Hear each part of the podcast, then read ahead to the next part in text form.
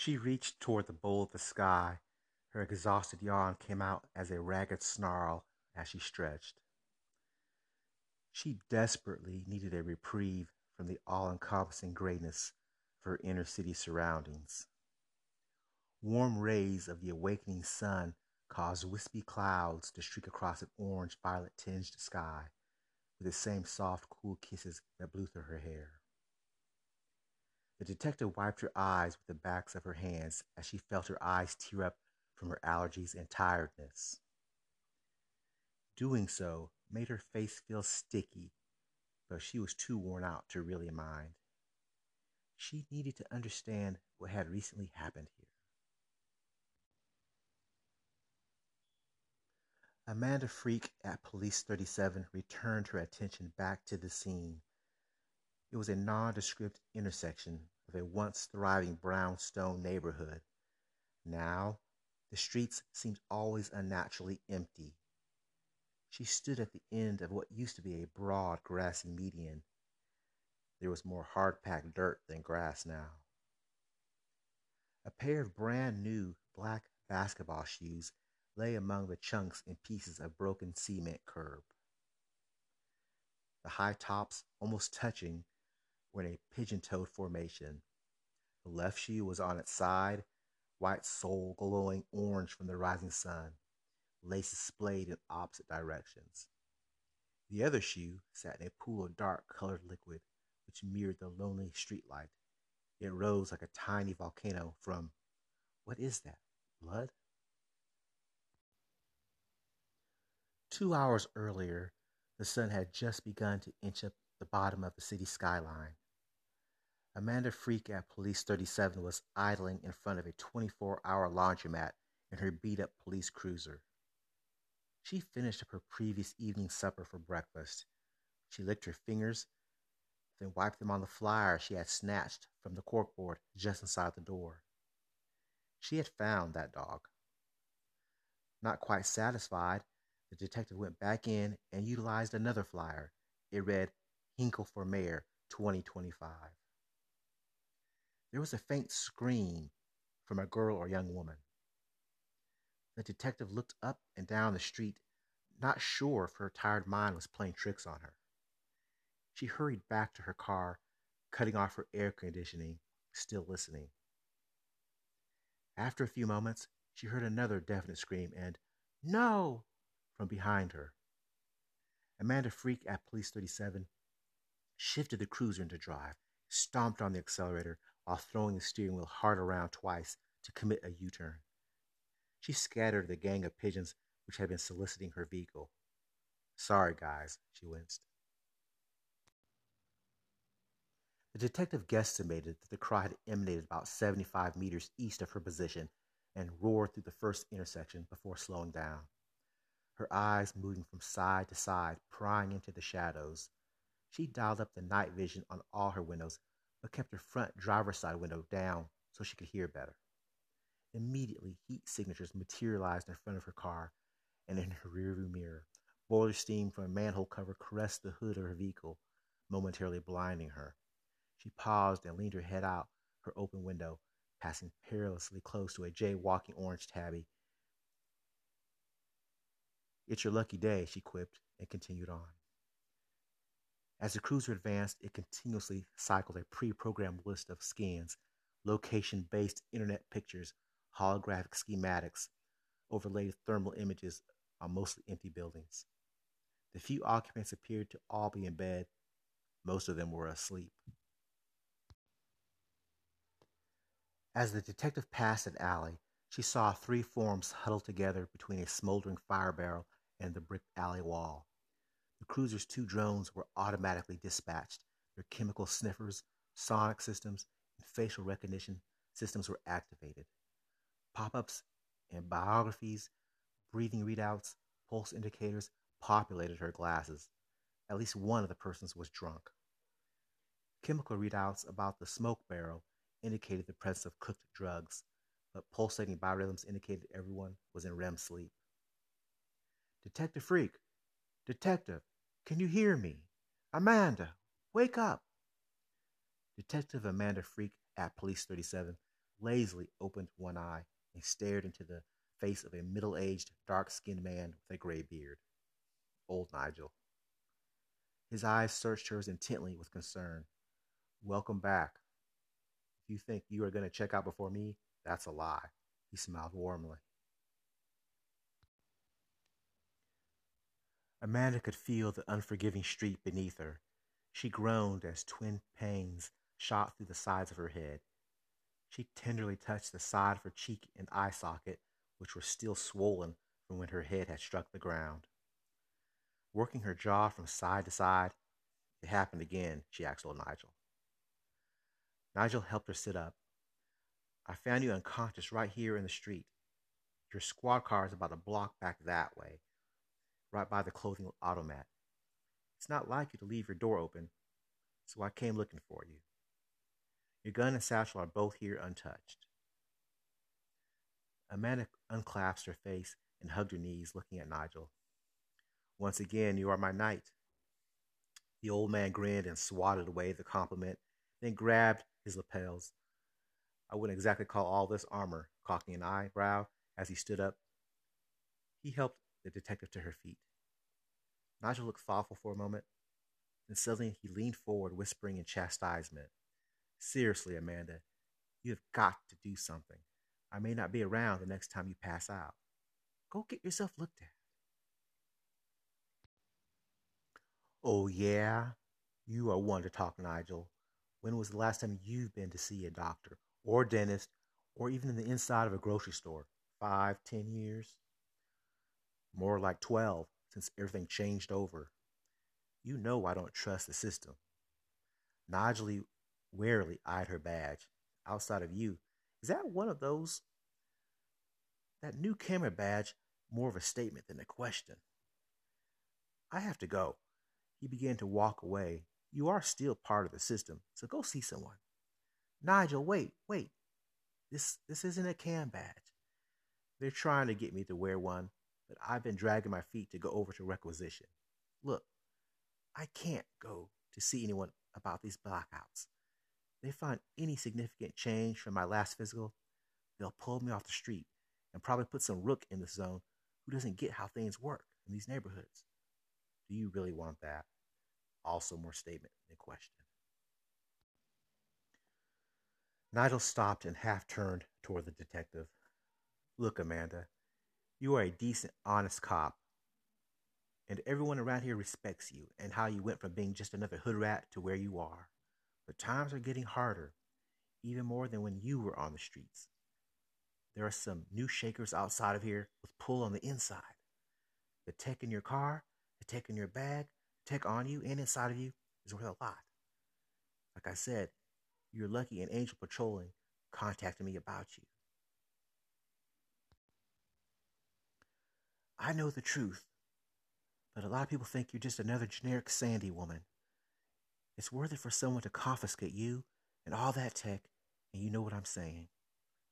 The detective's eyes grew bigger as a question came across her mind. Old Nigel, now feeling perturbed, Yes, yes, I closed your cruiser door, and all the biometric compartments were still secured. You probably were just chasing someone before passing out. Anyway, I really have been here too long. With the right person to look you over, you'll be all right. Old Nigel picked up his AI cane and placed it on his shoulder as he walked briskly away. The cane's red mono eye winked at her. During their coded conversations, they never said goodbye, since they saw each other every day, usually in passing as Nigel made his rounds among the trash cans and dumpsters. They lived in a comfortable relationship of code speak. Nigel saying that times were getting tough meant that the pickings in the trash must be getting correspondingly lower as well. Nigel and a network of angels looked out for the street children across the three neighborhoods. They had developed mutual expectations. Amanda was always careful to leave food and a few credits hidden in the refuse. Nigel knew that she would add more to help meet the need, and out of appreciation for Nigel's search and rescue efforts today. Nigel knew people he indirectly provided invaluable intel about local happenings in the community in an effort to maintain the special balance of the various forces at work. Amanda also knew from her just mentioning that she was unwilling to go to one of the many registered medical facilities that she had set in motion a series of events that would lead up to a visit to her home by an illegal alien physician posing as a repairman or wayward John. Amanda eyed two young Sandys, one with red hair and the other with jet black hair, both in ultra high skirts, coming out of a building and head towards the border, which was a shared thoroughfare between the middle neighborhoods. This was the only place where registered prostitutes could officially work. She stared dubiously as the young woman swung her hips and enhanced rears with long practiced strides. Did I ever have legs like that? she wondered. Amanda headed towards her squad car. As she walked, blinds and curtains slid apart to the side, then closed again, like dominoes. Peeping drug spotters and grandmas hinting at the real action, which took place in the back rooms and alleys and other secret places in a big city. She examined herself in the panes of windows as she passed. A slightly older, more serious faced Sandy stared back at her. There had never really been the burn of jealousy one might expect from a woman about another woman who looked just like her. Unlike those girls and the hundreds of women exactly like them all over the city, she had a secret. She was the first Sandy. This fact made her life both tolerable and much more dangerous at the same time. There were two and a half generations of Sandy models sold by six companies. The first series of Sandys were expected to live up to 50 years before they broke. A molecular fix was made for the next generation, which should be able to live 60 years. All these women are real women with real feelings, their own personalities, and real souls. What they had in common was that besides being physically identical, they were all barren. Moreover, attempts to reduce the cost and speed up the production of Sandy models by cloning another clone had failed. The third series was expected to change all that. In addition, a full lifespan of service into beyond the 80s, next gen Sandys would come with custom order body types, custom heights, skin tones, and the ability to add additional appendages suitable for their service requirements. Their cells should also be viable for reproductive purposes. What the manufacturers needed for the final phase of research and development to achieve a fertile Sandy clone was the original Sandy. There was an unofficial bounty on Amanda's head. Every Sandy who was classified as first generation was on a recall list to receive a supplemental booster under the guise of public safety. The women were actually being tested and systematically ruled out as the original before being marked. Amanda had avoided detection so far by using her credentials as a detective. Amanda had looked into her face hundreds of times as a streetwalker, drug user, or housewife, bought and paid for by their owners. They all had traceable bio histories, and she had stolen bits and pieces to adjust her file. Her own master was supposedly a high ranking military officer from a good family who was rarely home. As long as her sandy tax was paid, there were few people interested in digging into her background. Most of the people in the communities fell into one of five categories the new families looking for a cheap place to live, chick socialites looking for a dangerously exciting playground, three, the sugar daddies also looking for a cheap place for their entertainment. Four, the wanderers and street teens. And then there were the old families themselves. They rented anonymously to the new families and the Johns. Most of these people didn't last. Young families inevitably moved to a burb or deep downtown. The adventurous got bored and left or overdosed and left. The wanderers, well, they wandered elsewhere. Who was left were the ever growing population of street teens and the Johns which fed upon them. Nigel and the Angels also fell into their own group. Along with Amanda, they did what they could to help the street teens, many of them runaway Sandys. Amanda herself, a product of the streets, arrested the most violent of the Johns and turned a blind eye to the illegal street economy, which provided the Angels food and housing without arousing the ire of the old families. Amanda understood the neighborhood because she had risen from the ranks of street teens and wanderers. She, with the help of a particularly enlightened She-John, a Bourbonite professor who had moved her into her home and helped her complete her education online, changed things. Amanda applied and was accepted into the police academy. Before her sugar mama realized it, Amanda was on her way out. They parted ways with mutual understanding.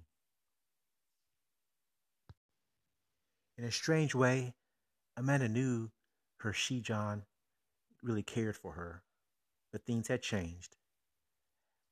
She was instrumental in getting Amanda a place with Nitro. All Sandys were naturally athletic, but Amanda had an unusual affinity at handling firearms.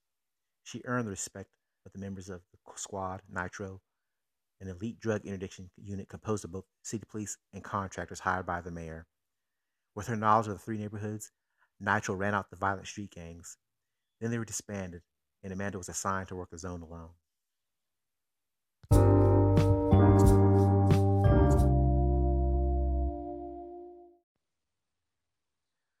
Amanda walked over to the railing beside the laundromat and stared down. They were adjacent to an old stone viaduct. There was the body. In her mind, it's as if it happened yesterday. That's what had changed her. Before, she went through life as just another Sandy not knowing or caring about anyone or anything. Her best friend and she had cut their hair the same, dyed their hair the same. Then she found the body. And Amanda ran down there. She caught the tail end of her friend's life. And her friend whispered, Make a difference. That's the last words Amanda heard from her friend. Amanda could remember the wailing and it was it was an unbelievable time.